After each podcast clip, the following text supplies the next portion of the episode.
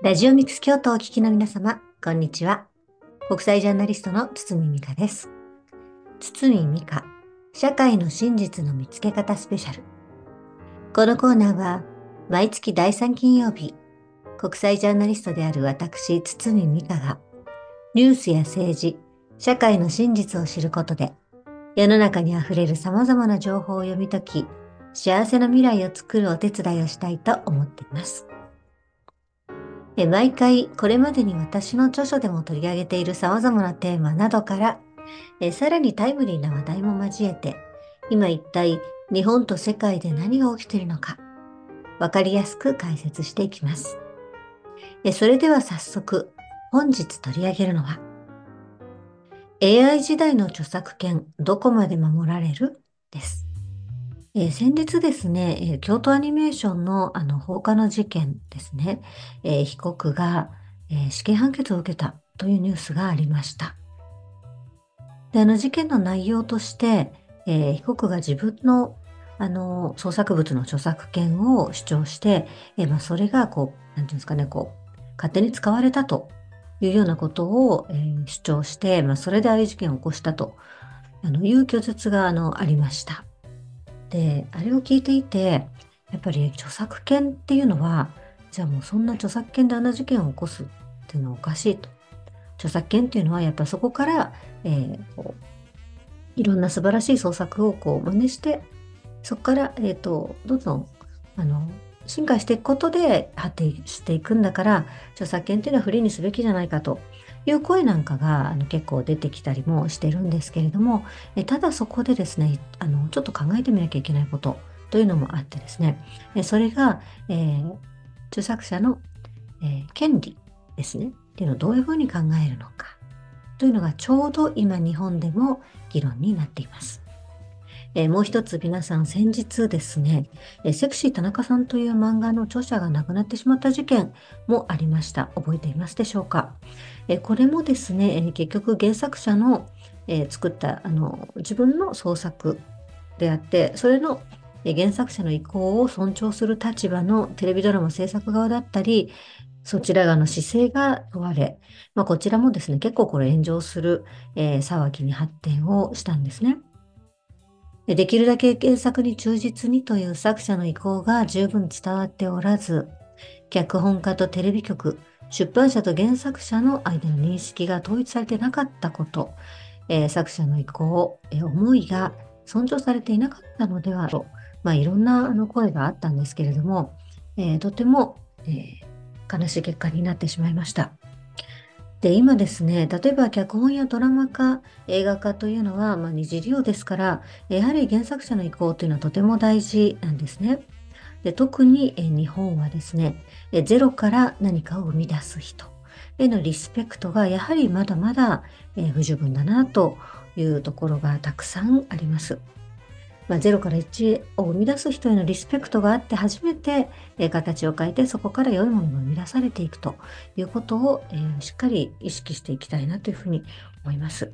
え本当にあのこれはですね悲しい結果になってしまった事件だったんですけれども、まあ、この2つの事件が残していった問題提起というのが、え今、え、ちょうどですね文化庁で話し合われている、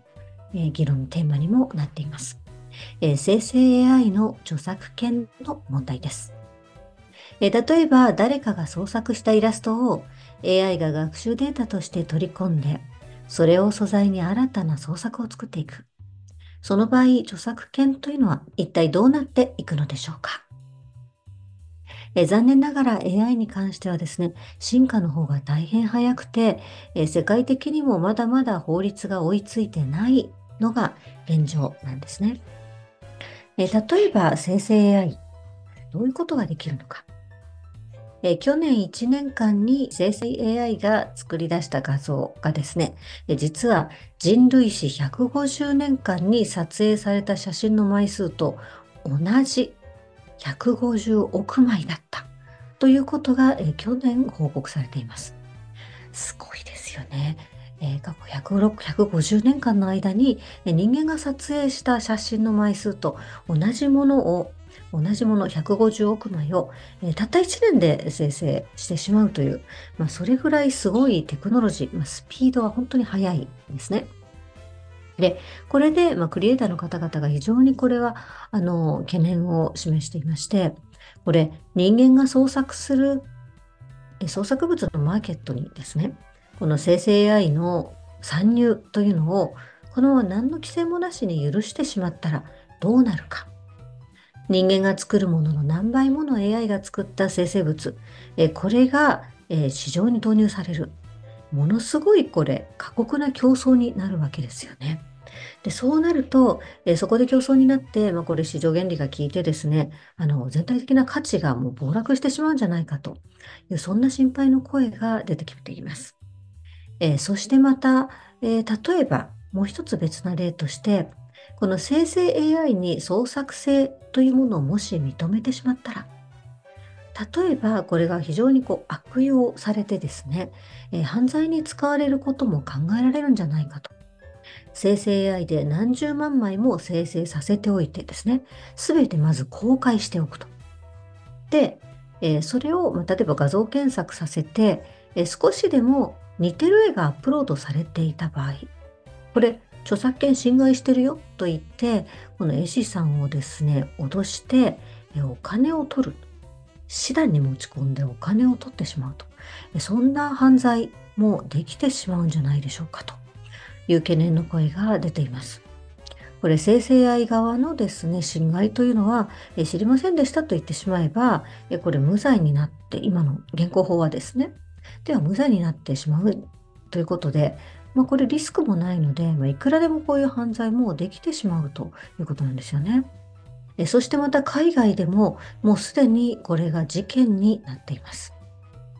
ネットにアップした写真とかがですね、AI がこれを学習してしまって、えそれでこうディープフェイクポルノというのを作ってしまうと。でもそれがこう悪用されて売られたりしているわけですけれども、その勝手に自分の写真を使使われて、ディープフェイクポルノを作られてしまった14歳の女の子がですね、これも、なんていうか、追っかけて、あの、バラがも別れてしまったらもう取り返しがつかないので、そのことが分かったことによって、非常にこう、あの、心を痛めてですね、えー、これも自ら命を絶ってしまったと、えー、こういうニュースがあったんですね。で、えー、これはですね、本当にデータセットの中に含まれる、この実在する、例えば女の子とか、まあ、あの、本当に小さい女の子、男の子もいるかもしれません。えー、子供たちの非常に性的な被害の画像がですね、これが生成 AI でディープフェイクポルノに作り変えられてしまってしまった時に、本当にこれ誰かの人生を破壊するということも起きてしまうわけですね。なので、こういうことはもう絶対に違法にしなければならないと。で、やっぱりこれはあの法律の力であの規制していくしかないんですね。で、あの、ヨーロッパではですね、あの非常にこういうことが進んでいて、え例えばヨーロッパって、あの、例えば Google とかですね、に対して、あの自分の写真とか、え個人情報がネットにいつまでも残っていることはあの自分の人権の侵害だということでその本人に削除する権利を与えなさいということでこれ裁判を起こしてですね結局法制化法律にしたんですね。ですから Google がいろいろ、自由にできなくなっているのが EU なんですけれども、この AI の生成 AI に関しても、早速、えー、世界初の規制法というのができました。これはそのデータセットというのをですね、この AI が学習したデータセットは、まあ、例えばあの場合によっては一部公開しなきゃいけないということを義務化したりですとか、これはあくまでも生成物 AI が作った生成物という、あの、まあ、言ってみればこう、あの、一つのカテゴリーをですね、きちっと作って、えそれとこう差別化していくということを、あの、法律を作ってしっかり、えー、ルール化していく必要があるだろうと。まあ、あの、まだまだ本当に始まったばっかりなので、あの、これから足りないところはどんどんあの加わって加えられていくと思うんですけれども、まずはこれ一歩前進なんですね。えそして、え EU で法律ができるとですね、これは今のグローバル化でこの日本からいろんなものを輸出したりもしてますから、やはり日本も EU がそういうふうにしたんだったら、え日本も、えそれはこう考えていかざるを得ないというですね、まあ、こういい連鎖になっていくんですね。なのでまずは一歩前進なので私たちも、え関心をぜひ広げていきたいところです。えそしてですね、今ちょうど、えちょうど、えー、文化庁がですね、この、えー、生成 AI について、そして著作権についてどうあるべきかというパブリックコメントを、えー、ちょうどこの期間募集をしていたんですね。えー、残念ながらこのオンエアの時には、えー、もう締め切ってしまったんですけれども、これ結構たくさんの意見が届けられたようです。えー、まあ、あのざっくりまとめるとですね、あのこれ考えていかなきゃいけないポイントとしてですね、あの専門家の先生がこうヒントを出してくれていました。え例えば一つ、これ AI に学習させるということが今全くフリーハンドになっているけれども、これ自分のものにこあの、ある種のものに関しては学習させない権利というのをしっかりと、えー、考えていくということが一つ。それから二つ目、えー、この生成 AI が作ったものに関して、これが本来オリジナルの自分の作品だと誤解されたくないという人の権利ですね。えー、これは表現の自由のちょっとこう、あのバあのバリエーションでですね、消極的表現の自由という言葉で表現されています。自分のものだと思われたくないという権利ですね。えー、それから、えー、3つ目、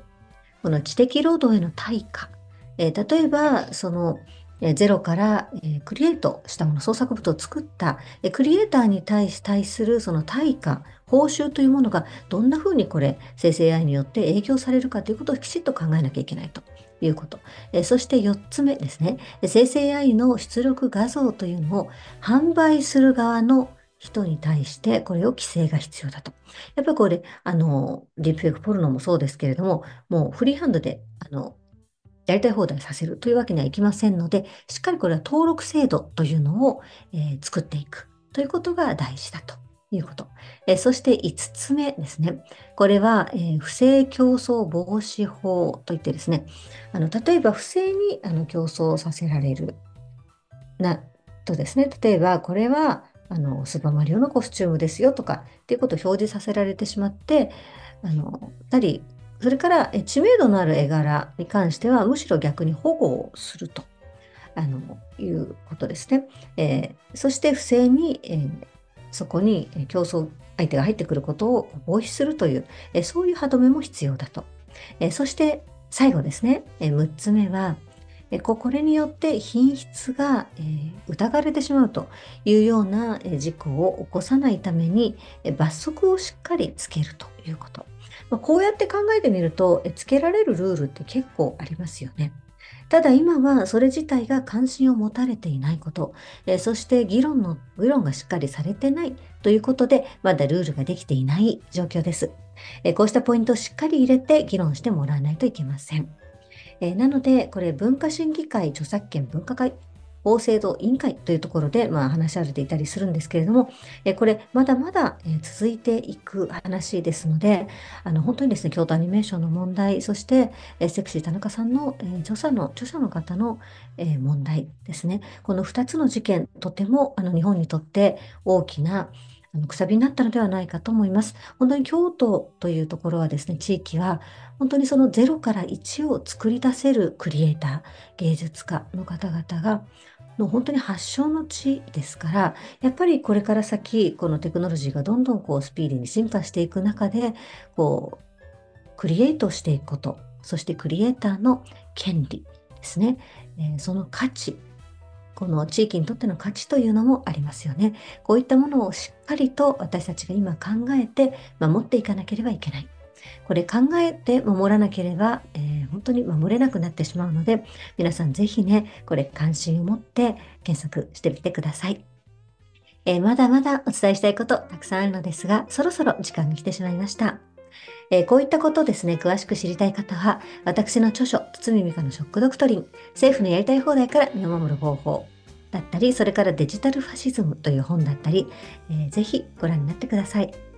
それから、私が毎月、ニュースの裏側を解説している、ネット番組月刊アンダーワールドもぜひネットで検索してぜひ仲間になってください。こうしたこと詳しく解説しています。このコーナーは本日午後9時25分から、そして日曜日の午後6時25分からも再放送をしています。これまでの放送のバックナンバーは、ラジオミックス京都の番組ページ、Apple のポッドキャスト、Spotify でもお聞きいただけます。堤美香、社会の真実の見つけ方スペシャル。今月もどうもありがとうございました。次回もお楽しみに。